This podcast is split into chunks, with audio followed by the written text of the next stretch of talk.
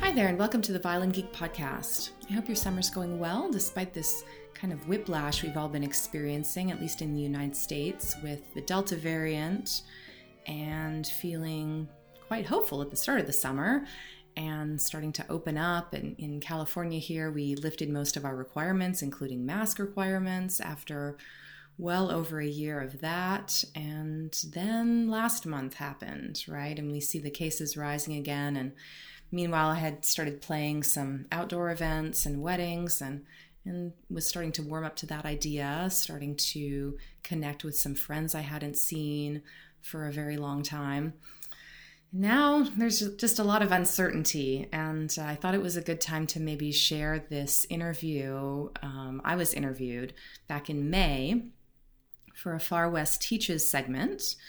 Um, Far West is under the umbrella of Folk Alliance International, which is a organization that's in the business of promoting folk music. And they do that through annual conferences. And far west is the west coast chapter so of the united states. Um, so like covering california of course and uh, up into canada and i think um, technically down into mexico perhaps. I'm not 100% sure on that but uh, in any case, uh, great organization doing a lot of outreach through the pandemic, trying to help people stay going in their music careers.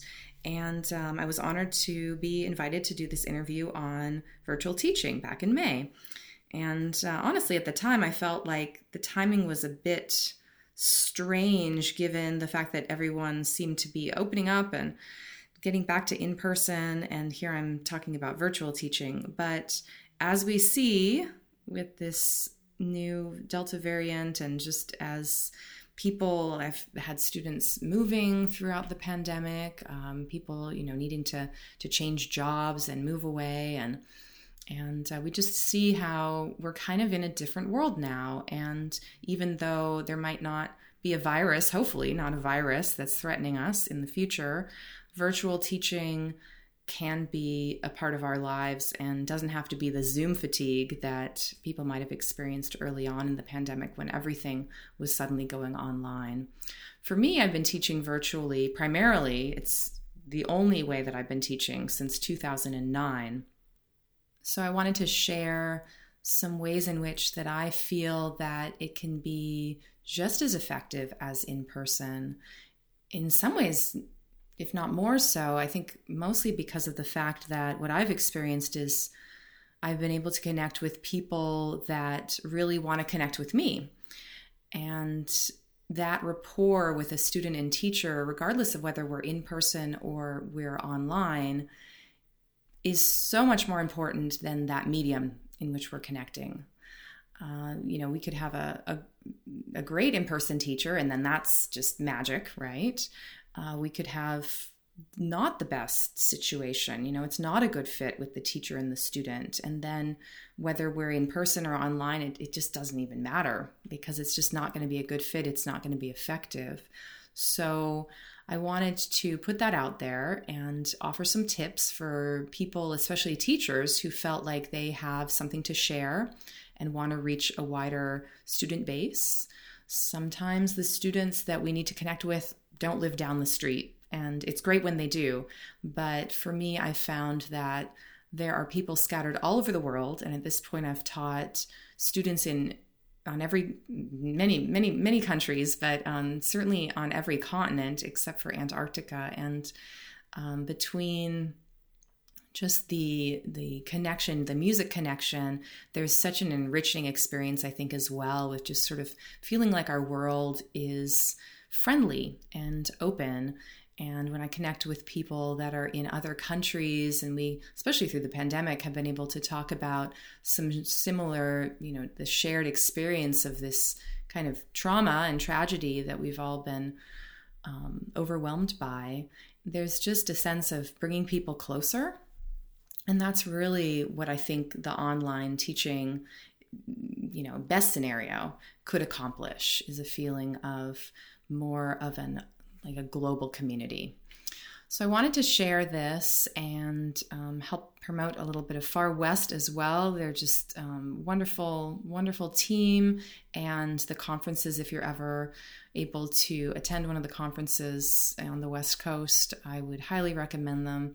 We went away just feeling like we had you know a hundred new friends or something. It was really a sweet especially the first conference we attended down in the los angeles area uh, several years ago. Uh, it just yeah we went away and we you know friended all these people on facebook and it wasn't just like those people went into the void.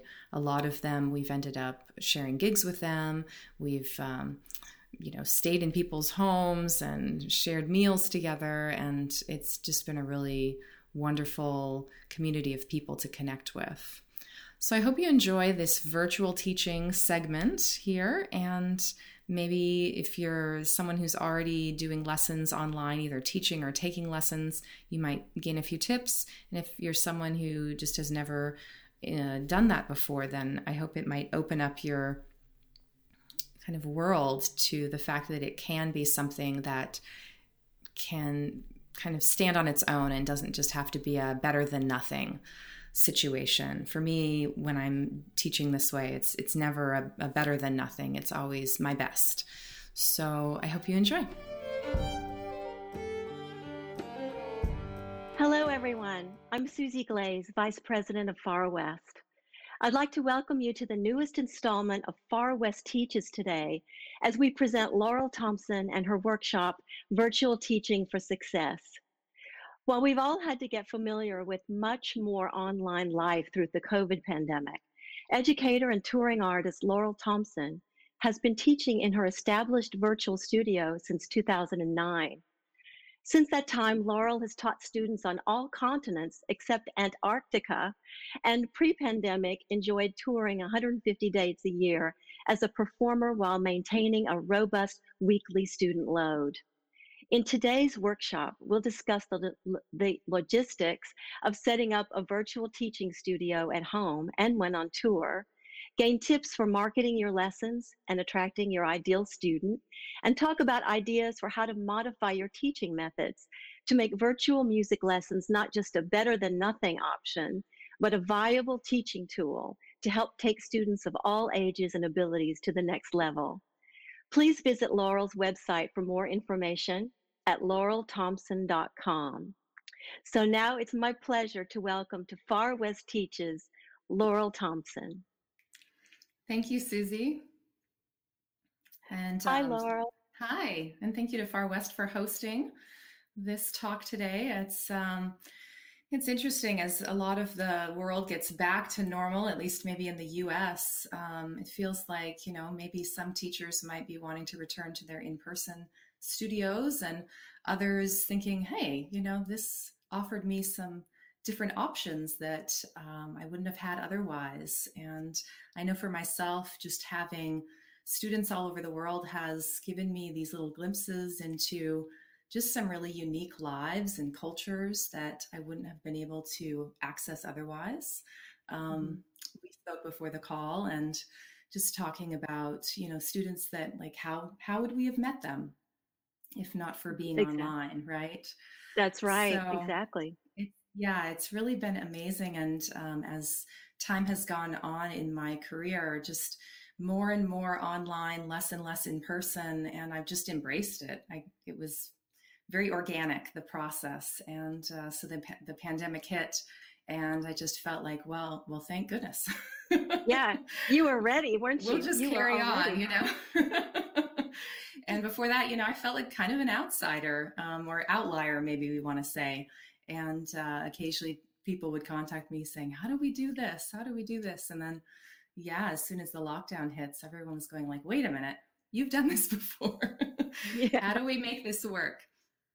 So um, I thought I'd just start off with talking a little bit about just my background as far as teaching and, and specifically teaching online. Um, so I started teaching as a teenager actually, and I fell into that very organically when one of my best friends' younger siblings wanted to take lessons and apparently she only wanted to take lessons with me. So I was 14 teaching my first student, and um, I ended up really, really enjoying it. So I took on more and more, and kind of the rest is history. But um, in 2009, I was um, just lamenting how many of my students were moving away because I uh, was living in a town with a couple military bases. And so a lot of the students were maybe stationed there or their parents were stationed there for a year or two, and then they would get shipped off to South Korea or a boat off of Japan or some base in the middle of Oklahoma or something like that. And mm. um, some of them kept in touch with me over the months and years after they moved away, just occasionally emailing saying, Hey, I made it to the end of this etude book. What should I do next? Or stuff like that. And um, then my partner at the time uh, said, You know, technology is kind of to the place where you could probably carry on with some of these people online. And uh, I thought, well, that sounds interesting. And it mm-hmm. took a mm-hmm. couple months to um, really decide I wanted to dive in with that. But um, but then I had a student who was having some financial difficulties, and she was going to have to quit. And I said, hey, why don't you be my guinea pig for this online thing?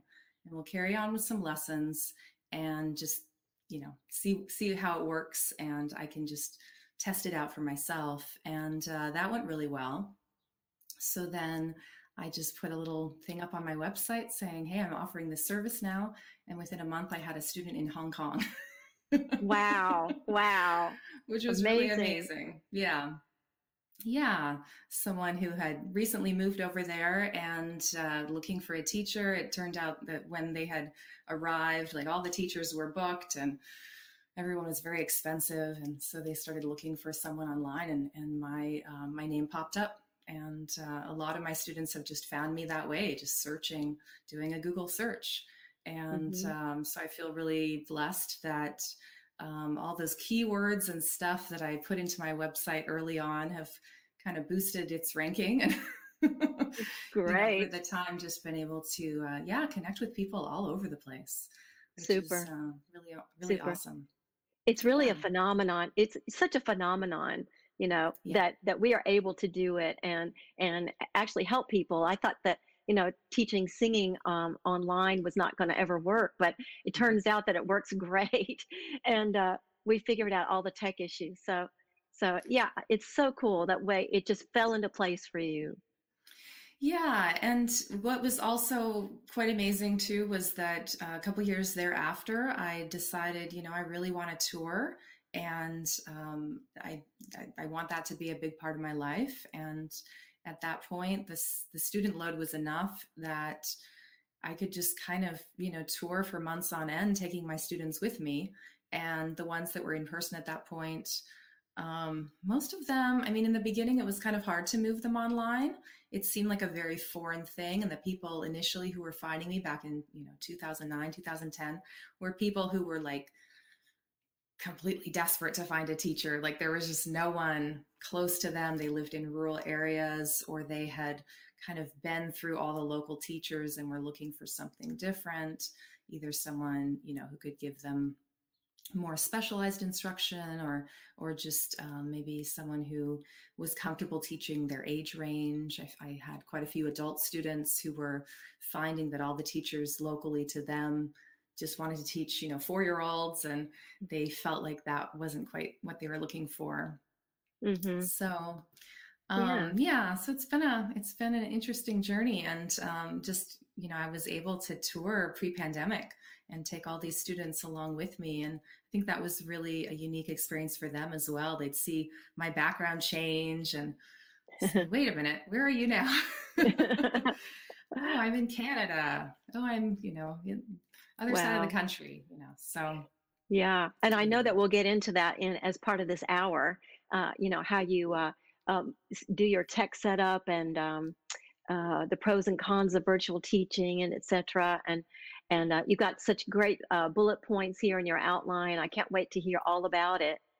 Um, I think now that we're talking about tech setup, yeah. So um, the biggest thing, like I would say, if I mean, we have to choose what kind of platform we're going to use, obviously. And in the pandemic, Zoom has become very popular. Um, I've used Skype for most of my online teaching career, and I have loved it. Um, I've also used some other platforms. Um, FaceTime has is works well. You know, anyone who's an Apple user, FaceTime tends to have pretty good audio and video.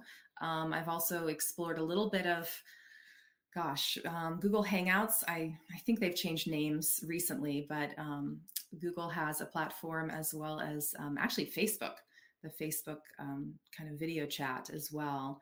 But um, I, I tend to come back to, yeah, Skype, Zoom, and FaceTime as my top three. And I think each one has its own kind of idiosyncrasies you have to work out. And um, the audio settings is definitely one of them, which we can talk about in a moment. But um, beyond kind of choosing your platform that you and your and your students are comfortable with, um, an Ethernet cable rather than a Wi-Fi connection is my top tip for teachers. And um, you know, if you're teaching off of a phone or something like that, I mean, possibly Wi-Fi is strong enough uh, where you mm-hmm. live, but it's really worth doing some speed tests and exploring what the difference can be if you do use a wired connection so for people who mm-hmm. don't know it, it basically it looks kind of like a like an old fashioned not a cell phone an old fashioned like phone wired phone um, jack and you can just hook it right up to depending on if you have a kind of a just a modem or a modem router combo or whatever you have there it would just go into the back in one of the ports and connect directly into your computer if you're lucky enough to have a slightly older computer that has an ethernet jack otherwise um, you can get adapters mm-hmm. for mm-hmm. whatever you do have mm-hmm. and mm-hmm. um, and yeah, actually, people should check because it's possible that um, tablets and phones now have adapters for that too. I wouldn't be surprised. Right. I have a but, question about yeah. that. I have a question about that. Say you are mm-hmm. traveling and you're in, in a hotel room in yeah. Canada or something, and you don't have access to a router or yeah. you know or the source of the internet for that building. How would you use your Ethernet cable in that in that case? That's a little tricky, although I do have a couple interesting stories around that. So um, sometimes we just we have to do the best we can. But um, when I am traveling, um, I'll often rather than staying at you know motel or a hotel, I'll actually pick an Airbnb. And I will set it up with them ahead of time, saying I'm going to be doing some, I don't necessarily say violin teaching, depends on how comfortable I feel. But um, I will say I'm going to be doing some work and I'm going to need a wired connection will i have access to those you know to to the nuts and bolts of the internet? And um, sometimes they've said yeah it's right there in the room just go at it you know? Other times it might be um, like if this is kind of an accessory dwelling unit um, something like that. I had an interesting story where it was kind of like a granny cottage that i was staying in and um, i ran the ethernet cord from the main house where the owners lived. Um, they allowed me to do this through the windows, through the snow. oh God! So um, I don't, I can't remember how long the Ethernet cable is that I have. I feel like it's like 300 feet, and it's a very lightweight one. Um, it's it's like a flat one, which I hear is maybe not as robust a cable as the round one. I'm not sure if that's true or not. There's like Cat six and you know these other words and stuff like that. So i think that's probably more important. But um yeah you know just being able to run that cable through a window close the window underneath the door. So i wow. worked it out um you know in those those situations. Um, there have been situations where they say yeah that's not going to be possible um, and then i'll say can you run a speed test for me and send me like a screenshot of the result because that's going to be kind of the make or break mm-hmm. decision making right. moment there, whether or not it's going to be strong enough. And then, you know, if they send me back something that's, I mean, I think these days it's easy enough to get, you know, 20 download, at least five or 10 uploads, something like that. If it's like, two download 0.5 uploads, something like that, it's probably not going to be ideal. And that's right. what people at home, or if they're setting up their online teaching studio, that's that's what one of the first things they should look at is just okay, let's run some speed tests. And in my case, um, I teach in a little, this is like a little separate building that we built here on the property where we live. And um, where the actual router and modem is is very far away. So I've been able to um, run underground Ethernet cables Oh, and um, just you know I plug it right into the wall here. Otherwise, my Wi-Fi, like a speed test out here, would be maybe 30, which would be fine probably for for doing a lesson. But um, the problem is with Wi-Fi, it's not a stable 30, or you know if that's download, we also have to look at upload mhm. speeds. Um, you know, it's not going to be a stable stable line. It's going to be, you know, maybe it's 31 moment and the next moment it's 5 and then it's 18 and then it's 45 and then it's 2, you know, just because other people are using Mhm, the Wi-Fi versus um, what a cable connection does is it just keeps that stream just very consistent because you're plugged directly basically into the into the into into the internet so Right, right. That's very helpful. Yeah, that's very helpful because if we're talking about now uh, travel is is coming back, Mhm. uh, you know, we have to be um, capable of of uh, connecting to our students if we're traveling, if we if we're going to maintain and not take weeks off at a time. Exactly, exactly. And um, I've had really good experiences traveling as long as I've been able to do all of those things, just to make you know make make me feel as confident as possible that it's going to be a good connection. And um, you know, there's their end as well, which um, this is something to coach them on. And I always do a little like 10, 15 minute um, like a tech a tech meeting you know basically um, meet um, you know we can we can roll that into like a consultation but initially just let's check your setup. Let's just make sure that the audio and video and the internet connection is good. And Mhm. and so yeah any online student that's one of the first things we're doing. And with that sometimes the onboard mics are just not quite up to par and i feel like as at least as a teacher you know if i'm not going to feel confident say recording at least a demo with the mic that i'm using then i probably want to upgrade it. And there are a lot of options that um, you can use like a usb mic just plug into your device and um, go at it or um, people can get fancier with small mixers and using more like a mic that they would use in a performance with XLR cables and that sort of thing. But um, but having something, I think in addition to the Ethernet, I would say the next big tip would be to to definitely invest in a in a mic that um, you know can represent your sound as as closely as it would if people were there in person. And sometimes with students, when we do that test. Um, you know, I find it's a little like they're swimming underwater kind of a sound or something like that. Sometimes that can be the settings in the program. Sometimes it can be just the internet connection that's happening at that moment. And um, sometimes, yeah, it's just consistent, consistently kind of not what we're looking for. And then it, we might need to have them get a mic as well. Mhm, mhm. So um, I've used like the blue mics as far as USB mics. Um, the blue snowball's pretty affordable, or the Yeti's a little bit more expensive, but not not break the bank ex- bank expensive. And um, these days I'm liking the Rode.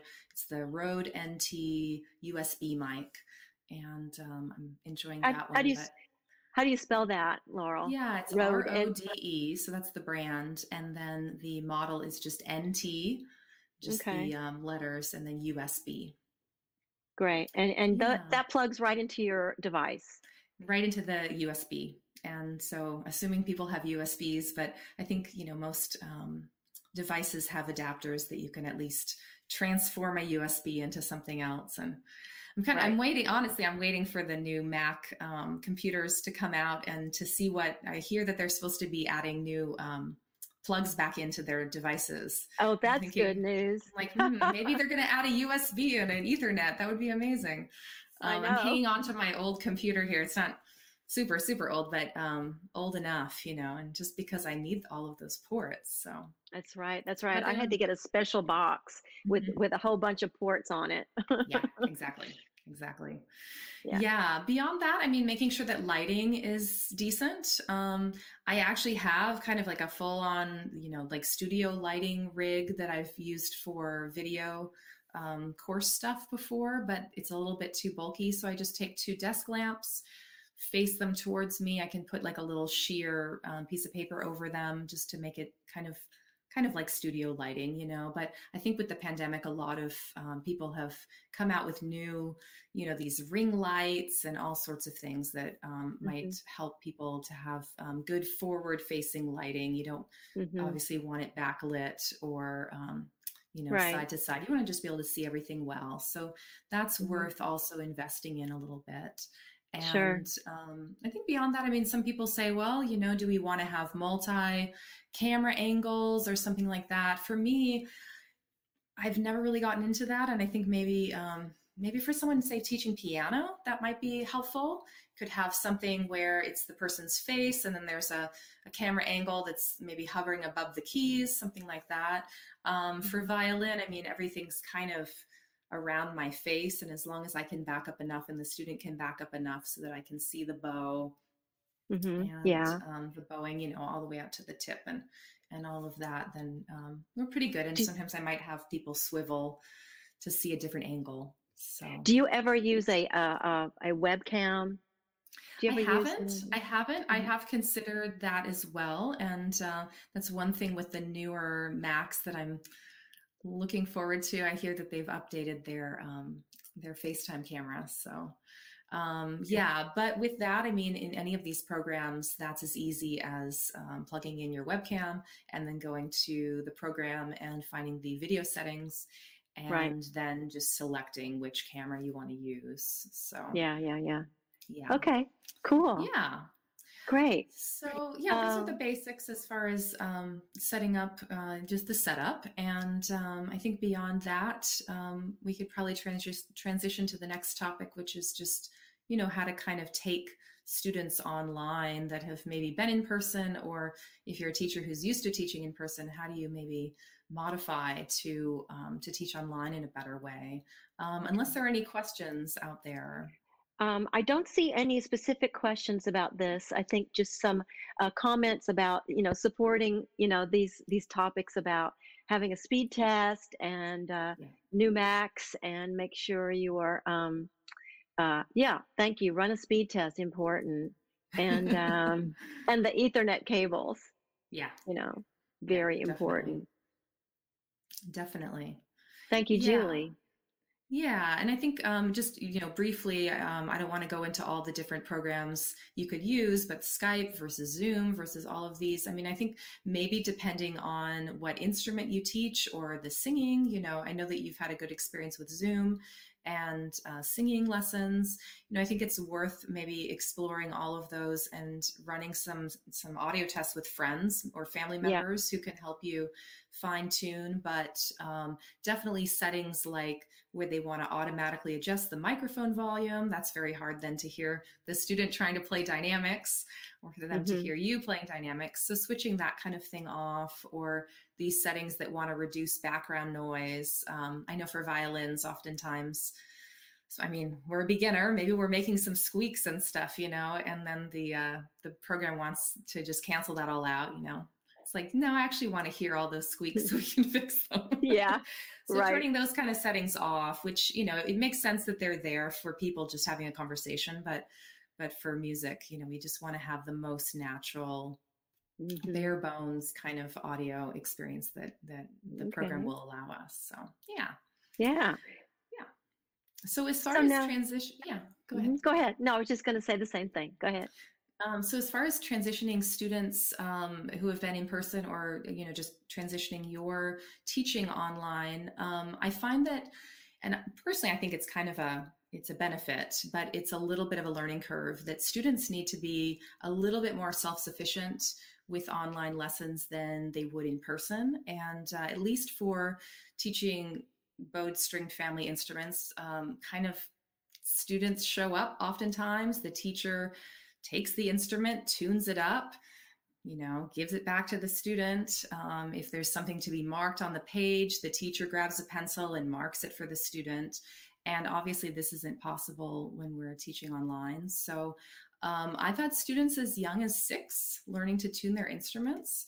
And uh, sometimes we spend a few lessons just on learning to tune the instrument because between um, just needing to hear the pitch uh, with a violin or viola or cello, we have these friction pegs that are very hard to deal with. It's kind of an art to tune. And sometimes, you know, the students get pretty freaked out. They might have tried on their own and broken a string, and we just go slow. And and I think that that time, um, although we wouldn't necessarily be doing that in a in a lesson in a in a uh, in-person lesson i think it's really forcing the student to be in tune which they want to be in tune when they're practicing at home anyway so that is something that um, that teachers might have to take extra time and might be kind of frustrated by, but it's worth doing. And then I also think as far as marking the page, um, you know, little kids, I mean, sometimes they ask me to spell out the word because they don't really know how to spell it yet. And um, I say, you know, we all have to kind of come up with our own way of notating reminders in our music anyway. So maybe it's a little picture that we draw or something. Um, but just for them engaging with that instead of the teacher just scribbling something that the student may never read again, I think is actually kind of a benefit. But it does take more time, and we need to learn how to address that you know in a quick way if if possible mm-hmm. and uh, mm-hmm. and to point out you know if we have a spot in the music where we want the student to start rather than at the top um, let's do line three, measure two. Do the student does the student know what a line is? Do they know what a measure is for using sheet right. music?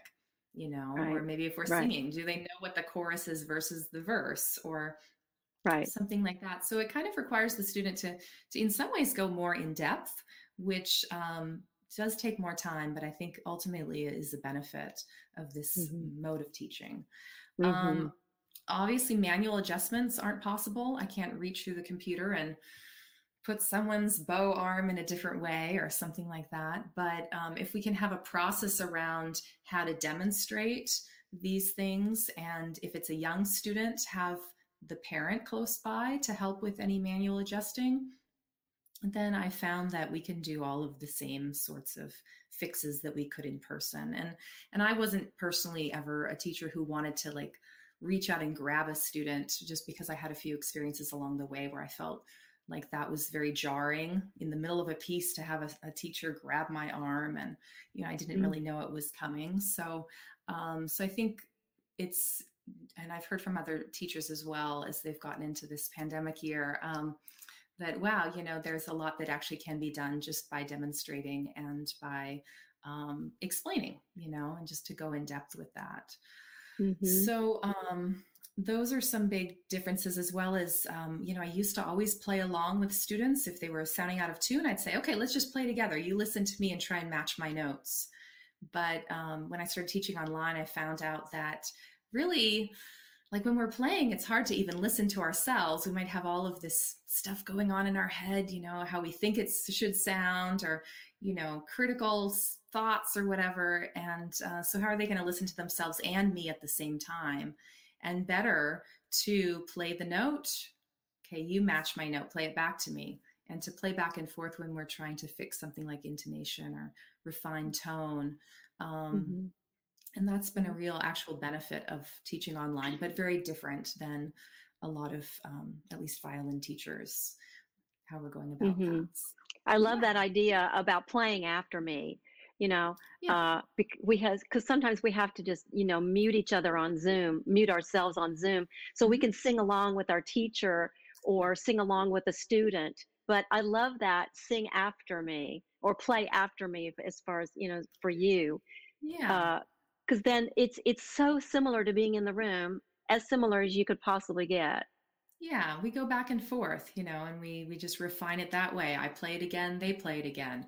You know let's let's go a little higher with that finger or let's um, lighten up the pressure on that bow you know stuff like that. Mm-hmm. and, and, so then they're really they're they're feeling it in the moment and um, and then they're they're being able to reflect that off of how they're hearing me you know and, um, and similarly, when I would play duets with them, this is back in my just in person days.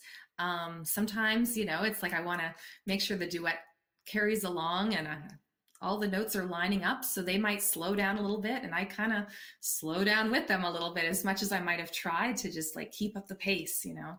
And mm-hmm. so, as far as duets go, that's one real drawback to the online lesson experience. Um, we can't really traditionally do that in a traditional way, but um, but I've recorded a lot of duets where I'm just maybe playing on video, maybe with a metronome, and then they have to um, in their practice at home they play along with me, or mm-hmm. in a mm-hmm. lesson, you know, they have that video up and they play along with me, and it's really stressing that importance of them keeping keeping the tempo keeping up yeah. and tuning in the moment you know i'm, I'm not going to be adjusting to them since the recording mm-hmm. is already complete so right that, right I have a question though. Um, as far as getting that that recording to your students, does mm-hmm. your tech um, uh, over Skype or FaceTime that that uh, allows you to record the lesson? Is that correct? Um, I have done that before. Um, yeah, all, all of those programs do offer ways to record the lesson. And some of my older students, adult students, uh, they want to just have the lesson um, recorded. And, and so as long as they ask me ahead of time, I'm fine with that.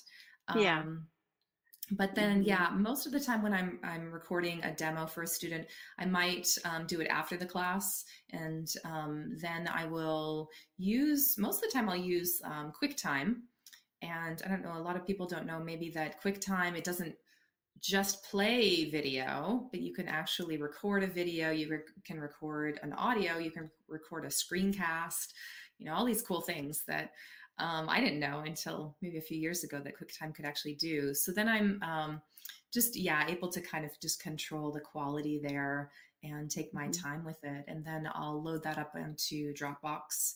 And I have a big video library that um, a lot of times it's kind of at this point the same videos that I'm sending out to a lot of different students who need similar things. So oh, that is so great. That yeah sometimes during during the call it's helpful just to be able to here i'm going to demo this anyway let me just record it for you and then mm-hmm. i can mm-hmm. either just quickly send it to them through skype or through zoom or mm-hmm. um, in an email or text or something Right. That's such good advice because you're creating content and value for your students over and above the time you spend with them and you know uh, in a live session um, which is so great because they can replay it over and over again and exactly. and be you know really excel yeah for the especially for the technical stuff and uh, for yeah and then you know just just for demos so they can really hear how it's supposed to be. I mean there's a lot on youtube you know pretty much any song the student wants to learn. There's probably 50 versions if not more on youtube but some aren't the best quality you know some especially my adult students they go and they see a four year old playing the piece that they're trying to learn and then they get really disheartened so yeah better just to you know at least then you know they have something that um, i can kind of get behind and i'm happy for them to go check out other versions but at least they have one video from me that that i know is what i'm trying to teach them and, and they can follow mm-hmm. without having those questions is this really what i should yeah. be doing with my bow hold you know that's great and you and you call it a demo and you mm-hmm. say to your student when you're a live session with them, I'm going to demo this for you and send it to you. Is that right? Yep. That's perfect. That's a that's a yeah. great tool. I love that idea. Yeah. Wonderful. Yeah.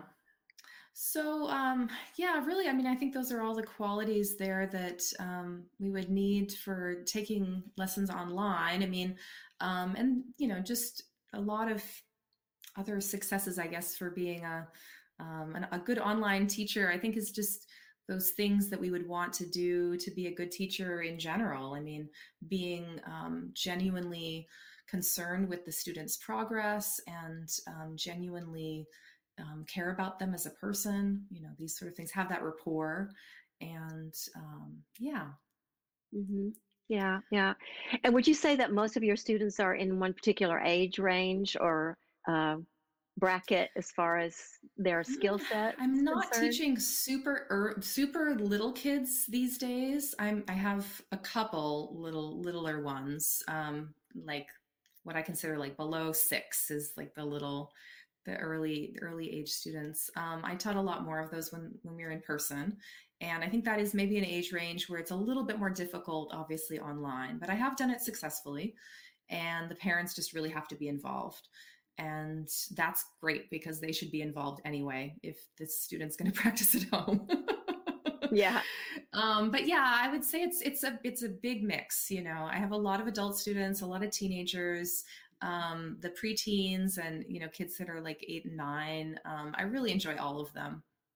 Yeah, I think the great. oldest these days is probably 70s 70s and then oh. the youngest right oh. now is three so mm. yeah wow that is wow that's very comprehensive for you they keep me on my toes and learning so much about playing through having to teach different ages and and um, different learning styles as well. You know, the way that I might instruct one person, I try it on the next one and I have to just modify a little bit so that um, they'll be able to pick it up. And, uh, mm-hmm. and I love that mm-hmm. about teaching. Yeah, yeah. And do they play different genres of music or, or is it basically a tech uh, or mechan- technical um, uh, technique class that you teach, uh, regardless of music genre? Um, it varies. And what I've really enjoyed about online teaching is that some people have been able to find me for very specific either genres that they want to explore or um, more often like really specific technical problems and sometimes pain issues that they've been having or mm-hmm. performance anxiety issues they've been having. And mm-hmm. um, I really love the technical stuff. Um, I feel like I'm a scientist in a lab and I'm like running experiments and we're trying to figure out, you know, how they can hold their bow differently to make the best tone or how they can, um, you know, release maybe some tension that's developing in the left side. And, um, and I find that very fascinating. So I've, I've found people, they've found me, you know, who just, they weren't able to find anyone who was willing to really go deep into those issues. So I do mm-hmm. really enjoy teaching that. And I think for teachers who want to maybe kind of set themselves apart, um, sometimes if we just want to get a lot of students, we might say, I teach everyone and everything all the time. but to actually specialize and to figure out, well, what are you most passionate about?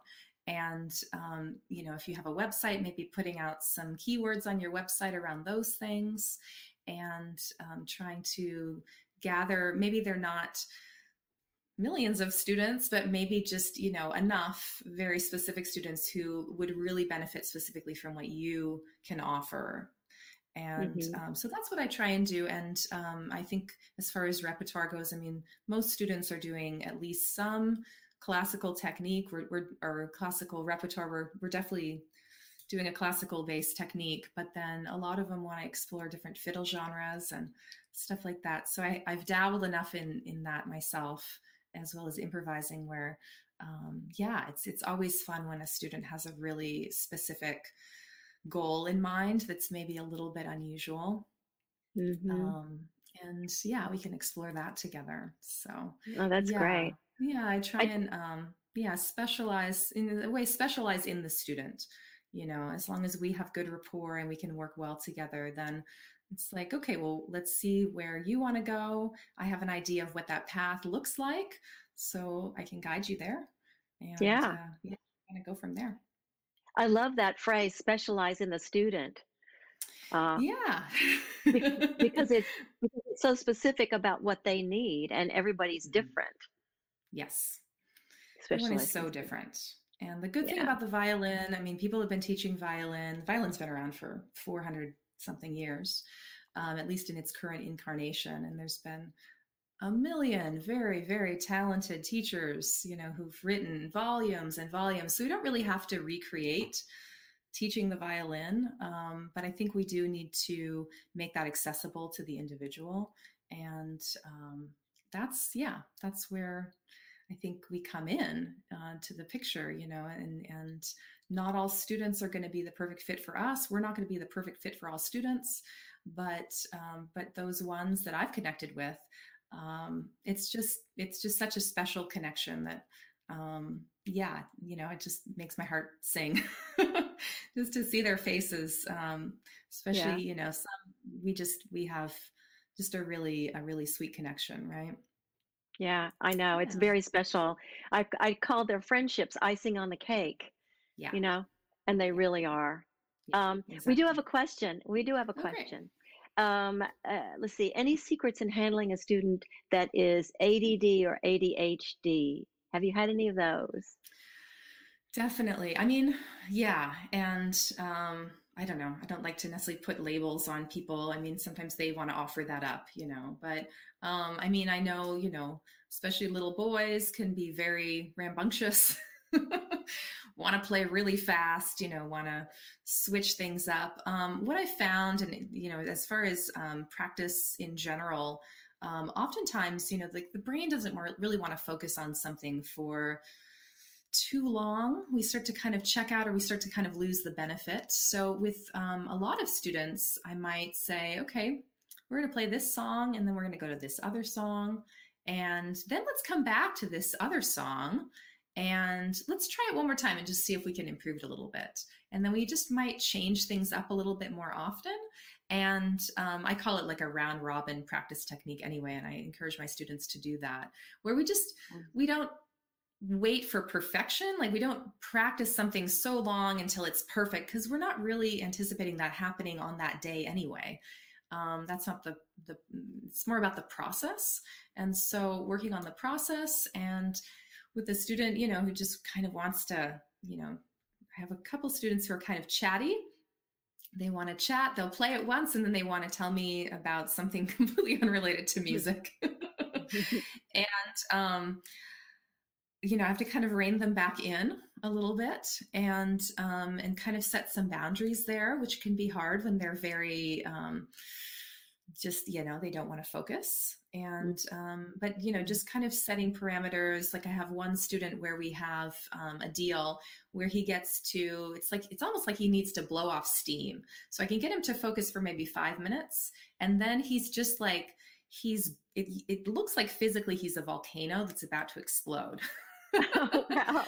and, and like I think he would just run out of the room basically, and I don't know what he would just run outside or something after five minutes. But um, when when I can get those moments of focus, then he's like very determined sometimes, and it's really awesome to see. So then I made a deal with him where I said, okay, well we're going to have two just whatever songs during the lesson. And, you know, first we have to start with one of my songs, but then after that, after we focus for a little while, you can just play anything you want. And he can play it as fast as he wants. He can play it as messy as he wants, just to kind of get that volcano explosion out of the way. and then most right. of the time, then he'll go back and then he'll be able to settle into another song for a little while. And um, with him, I also encourage him to bring some songs to the table because if it's like, a pop tune or something that he's really interested in, his friends are interested in at school, he's much more likely to want to focus on that. That's yeah. fine. He's still playing. and then later in the lesson, it's like, okay, here's your other song. And sometimes he doesn't even want to do the other song if he if he's really been engaged with what what we've been doing. But if he needs to, he can explode again on some other song that you know he's learned yeah. in the past and he just wants to get out of the system. So that's that's great yeah. advice. That's great advice. Yeah, you just have we, to kind of keep moving with them, you know, and yeah, yeah. You know, we can have an agenda, but at the end of the day, again, we're specializing in the students. So that's right. That's right. You know, we just try and guide them. So well, we have another question. Um, P- Peter Lindorf, Lindorf's music uh, asks if you give online group lessons, what is a typical class size? I haven't done that, but I have um, thought about it. I've I've done a few like kind of similar to this, like a webinar type thing, and um, I think for violin, what I would what I would do anyway would um, would definitely be to limit the class size and to kind of run it like a master class. And I've thought right. about doing that with a few techniques that I enjoy specializing in, like vibrato. So I would um, probably have maybe up to 10 students, maybe 15, um, if everyone's kind of of the same relative um, mm-hmm. age and relative ability level. And um, I would want to, you know, kind of highlight certain students who want to share and then use them like a master class as a way to kind of get into some topics and and do some more one-on-one stuff. I really like the one-on-one. And mm-hmm. back when I was doing a lot of in-person teaching, I was also doing group lessons back then. Mm-hmm. And I mm-hmm. just they really wore me out, honestly. Yeah yeah i so, i agree yeah, it's just kind of i'm more of an introvert in general so i think um yeah that's worked for me better is just the one-on-one but i have considered yeah doing more group lessons especially because um like i was saying earlier you know a lot of students come with similar issues and Mm-hmm. Well, uh, oftentimes you'll have a music camp that, uh, if it's online, it'll afford it'll afford you that opportunity yeah. to uh, to have a whole group of people there, you know, on mute playing along with you yeah. Uh, at a music camp. So yeah, yeah, there's, there's been a lot, and some of my students have taken part in those camps, and and they've kind of given me the the lowdown on how it was run and stuff like that. And yeah, it seems like mm, for the most part they've enjoyed doing that you know, being able to kind of play along with the teacher and, um, and yeah, just kind of have more yeah. like a little bit more of a group experience. Yeah. Well, I think that we were going to talk about marketing uh, online lessons. And I, I, I, for one, am really interested in this topic. Yeah. So let let us know what you do. So um, it's interesting. I've had teachers contact me about marketing online lessons, and I say, "Well, do you have a website?" And they say, "No." so like okay that's what you need to do first because if you're going to be online that's how most people are going to find you is online um, not to say that's the only way we'll talk about that in a moment but um, to have a website and to put some keywords in your website um, like i said earlier um, mentioning maybe you know if it's zoom or if it's skype or if it's facetime whatever type of program you're using because oftentimes people might be say typing in the instrument, um, you know, so in my case, you know, Skype violin lessons. And uh, so you want those words to show up a decent number of times on your page so that um, Google or, you know, the search engine will find you and start to boost your ranking. But um, yeah, using a website builder like Squarespace or Wix.com, or um, there are plenty others. Um, people can they don't need to know code they can just do it themselves. And um, i i mean my husband also teaches quite a few instruments and he's picked up students through so- social media um, i'm not doing a lot of social, social media these days. I'm taking a bit of a, a breather but um, he'll go online and he'll do a little um, you know guitar concert online streaming you know concert and then someone will say hey by the way do you teach? And you know he's picked up some students that way. So um, definitely right. being online having having an online presence is very important. And there are definitely some platforms that uh, also promote teachers. I've seen more popping up through the pandemic but um, i know lessons face has been around for a really long time uh, there are others. I, I, would say if you're interested in maybe being listed on some of those, um, just type in your instrument or you know vocals, singing, and then um, lessons, and just kind of see what sites come up. A lot of them you can just have a free um, a free profile and um, i haven't had too much luck with those but um, a lot of them they want you to kind of keep this updated calendar all the time of your availability and um, i kind of mm. like to mm. just do that on my own and mm-hmm. um, not have people just randomly booking me all the time so mm. um, so i've kind of shied away from that kind of stuff but i think you know especially someone just starting out and who really wants to get some students i do see other mm-hmm. teachers on those kind of platforms who mm-hmm. have tons of reviews and so i assume they have tons of students too that they're getting through those sure. platforms so that's um, definitely an idea our our host um, uh, Julie with FAR-West uh, posted uh, a website called lessonface.com. Yeah, Did you mention that? Yeah. Mm-hmm. Lessonface.com. Yeah, they've been around for probably at least eight years. I want to say they were they were jumping in there. So yeah, I was starting in 2009 and in 2011 the New York Times contacted me about a an article they were doing And um, that was just kind of when stuff was first ramping up, I feel like, for online lessons, and people still thought it was pretty weird. But then, right after that article came out, there were quite a few sites that popped in saying, okay, we're going to jump on this bandwagon.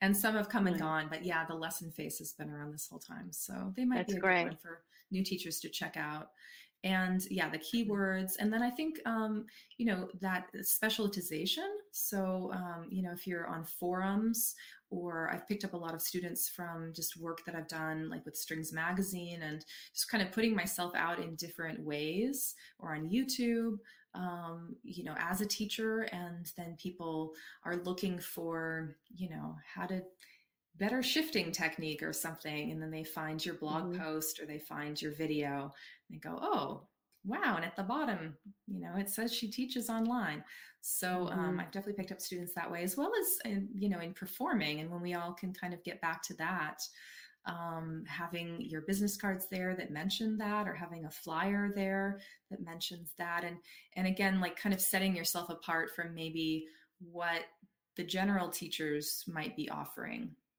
you know Mhm. so um, it doesn't have to Mhm. be I, I do everything but i do these specific things really well and Right. um, to promote that So you- So you think that specializing for what you do really well is actually a benefit, not not a drawback?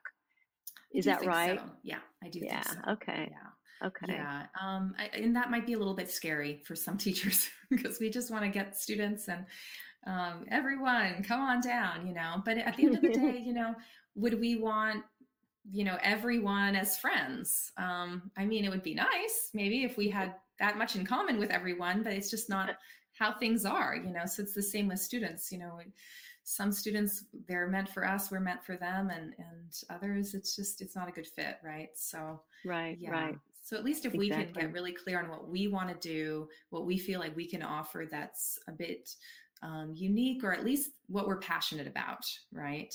And then put that out there, we're going to attract those people that are passionate as well Yeah. about those things. And I've gotten just some really sweet, especially some of my adult students where, you know, they have they've had a long journey with this instrument.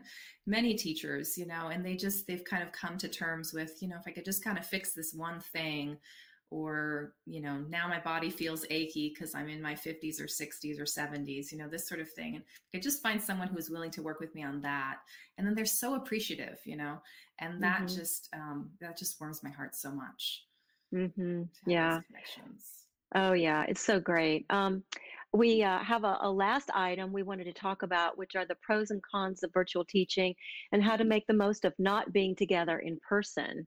Yes. I think we we've kind of discussed that all along, but I think Yeah. maybe we can h- focus in on that for the last few minutes. That'd be awesome. I have a little list here of some of my favorite pros. and um, I'm going to write them down. sure. yeah, I did a blog post of this a while back too that have some more, but um, it's on my website. They can check out the Violin Geek blog for more stuff. But um, to use, to actually utilize the full lesson time for lessons for for teaching for instruction. Because if they show up in person it's like five minutes of getting the instrument out and tuning and then you know then they're playing and then they have to kind of pack up maybe five minutes at the end. And you know oftentimes maybe we're running overtime i have another student waiting this sort of thing. So here it's just like the hopefully anyway the instrument is tuned we're ready to go. You know we we share a few minutes of just how's your day going and what's going on with you in, in general but then we can just dive on in. And when we're Mhm. done um, they can keep practicing at home. They don't have to pack up and drive away you know sit in traffic or whatever. And also before the lesson they can be warming up. So most of the time it's not like oh i'm just rushing in from soccer practice and school and work and all of this. They're just yeah i've been warming up for about an hour. I feel pretty good. Let's dive on in Yeah. so those yeah. those are kind of two, two, but but yeah, one big one big pro I feel like. and they're also in their space. So oftentimes they're a little bit more comfortable and relaxed. And some of my adult students in particular have performance anxieties. So it's sometimes it's just more comfortable for them, you know, to just Mhm, be at home mhm. and they can relax. Right. But um, what else do I have? Well, I didn't catch COVID or any colds or flus. It's been a year and a half since I've had a cold, knock on wood. And that's awesome. You know, just Yeah. having to, um, you know, cancel students and stuff because I'm sick is no fun. And um, if they have, you know, just the sniffles or something like that, not something that's going to put them out in bed, but but maybe they don't want to give it away to anyone, um, they can still have their lesson, you know. And Mhm. um, so that's really helped to keep the consistency of lessons, whereas I used to have a lot more just cancellations because of sickness on both Sure. sides. Yeah. Yeah. Um, Yeah. Other pros, um, generally, you know, I've attracted more dedicated students. I feel like local students, sometimes they're just like, who teaches locally? Here's a person. Okay, let's just go with them. Whereas people who are really finding me online, they have um, a reason to find me. You know, they really want to learn from me or they really want to learn from someone and they can't find anyone local. and so mm-hmm. they really value it maybe a little bit more and that's um, you know it's just a big generalization but i have found that personally. And mm-hmm. um, what else? It's rare for a student not to be on time. Right it's not like hey i'm stuck in traffic. I mean sometimes they're stuck in traffic going home. And uh, you know that's another thing. I've, I've had a few students I, I call and they're in their car. I'm almost there. I'll be there in two minutes. Okay i'll call you back or you call me when you get there but most of the time they're just they're there ready to go you know yeah so that yeah. really helps um let's yeah. see um my partner thinks I'm I'm crazy, but I'm someone who likes to just really like I get um, momentum and I just like to go for it. So if I have momentum for my teaching day, I want to teach like 15 students that day. And I could not teach 15 in person students because there's just too much. I need too much of a buffer between students to get them out the door and get the new student in. So with mm-hmm. online lessons, I've really enjoyed how I can just, I can do many more back to back yeah. And if you need breaks between students, that's fine. But for me, I like to basically start in the morning and I like basically roll through the time zones, starting in like Europe, the Middle East, or um, people maybe who are more local but are morning people or you know they don't they're retired or whatever and then into the afternoon i can start hitting um, the us and west coast and and um, and then into the evening you know people getting off of work more in pacific time. So i'm able to just fit in a lot more students into just a f- fewer days and that was mm-hmm. really beneficial for touring where i could just pack them all in and you know have my teaching hat on for a couple days two or 3 mm-hmm. days and then to go and just um, put on my performers hat and do that role for the rest of the week um, but yeah. just in general, you know, just my personality seems to suit that pretty well. Yeah, the, yeah. The longer days, so I've enjoyed mm-hmm. that. Yeah. Um, let's see, maybe a few more pros here.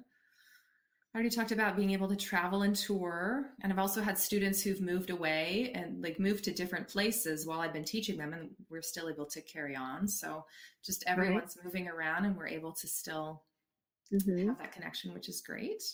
Um, and what um, would you say some of the cons are?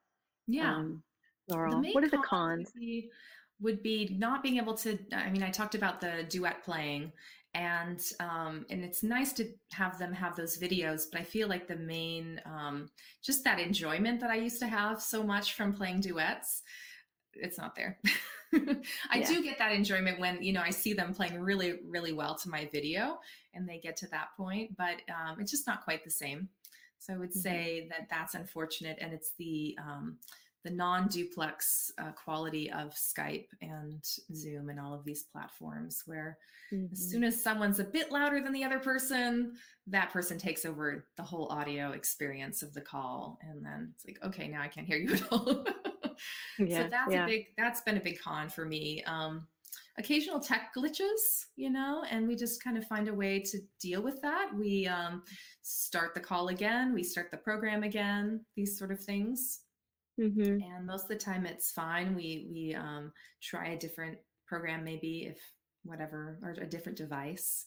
And so I think we just kind of have to roll with that. But most of the time that's especially these days like early on there were a lot more glitches 10 years ago you know but mm. yeah these days not so much um, mm-hmm. and then not being able to manually adjust students which um, again was never a big problem for me because i wasn't a particularly hands-on style of teacher but i know some teachers they're very hands-on and so that would be very different for them yeah yeah yeah to have to yeah. you know suddenly demonstrate and explain rather than just mm-hmm. say do this do that yeah you know? I, I had a, a, a, student who actually lives not too far away from me, and so uh, of all the all of them, she's pretty close, and so she opted to come out to to my my location to actually have her first ever uh, meeting in person and lesson in person recently. Yeah. And I was so excited because I was able to actually see her breathe, hear her mm-hmm. sing in the room. You know, it was it was great. But uh, uh, for over a year, we've been we- meeting online, so it's yeah. we've developed that. Oh, so I'm I'm really grateful. Yeah, it's interesting when when I have had students who've been in person and then maybe for whatever reason they're moving away or they just you know they can't do the drive it doesn't fit into their schedule anymore. And so most of the time they're coming on uh, in online they're doing their lessons online. Um, it's yeah sometimes it's really odd for them to then come back and come in person.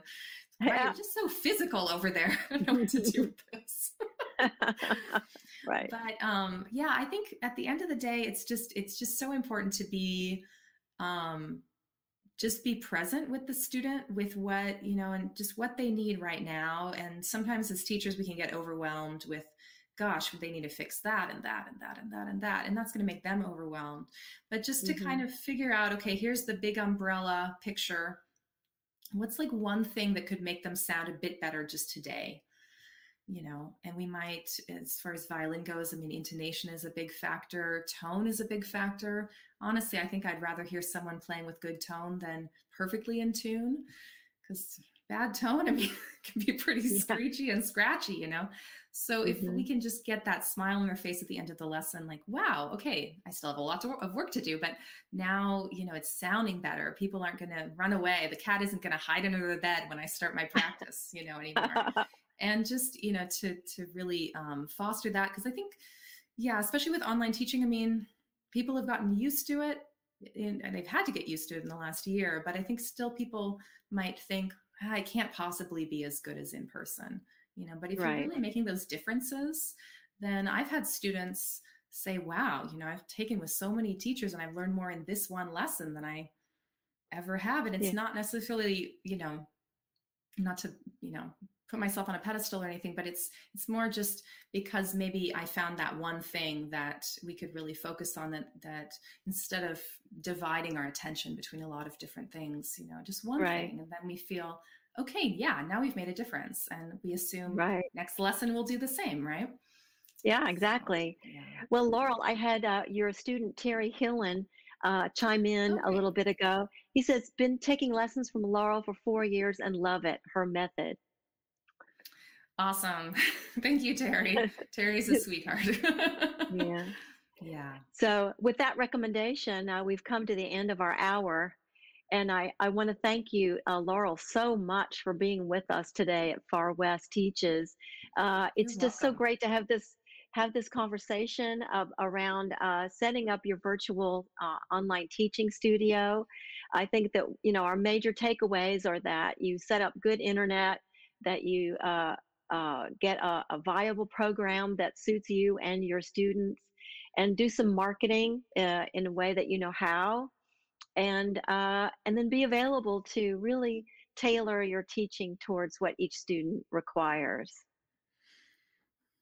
That's so, a great synopsis. Thank you, Susie. Uh, oh, you're quite welcome. It's so great to see you, and and I I do know that there will be a day when we are in the same room, and uh, so you can play. I'll sing with you. It'll be it'll be a joyful noise. I know.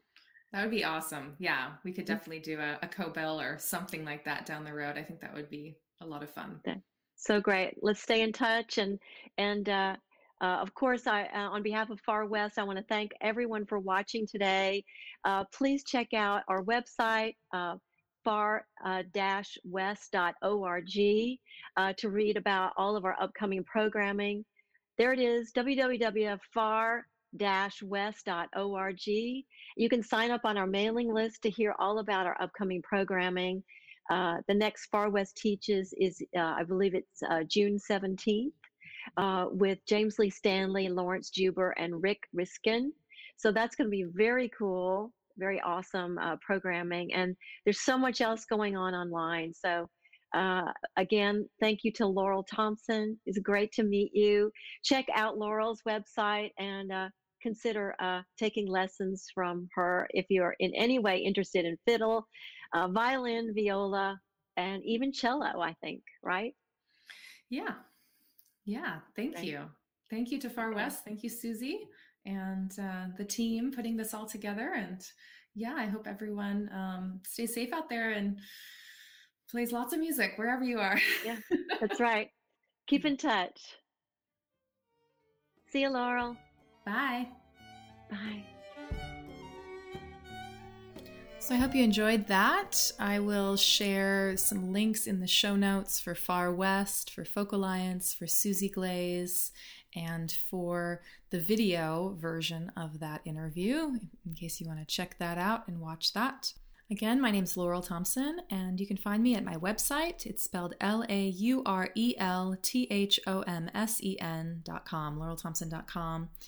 I will include that as well in the show notes. And if you're interested in taking some lessons with me, you can contact me via email. I will put my email in the show notes as well, but it's laurel at laurelthomsen.com. L A U R E L at L-A-U-R-E-L-T-H-O-M-S-E-N L A U R L T H O M S E N.com.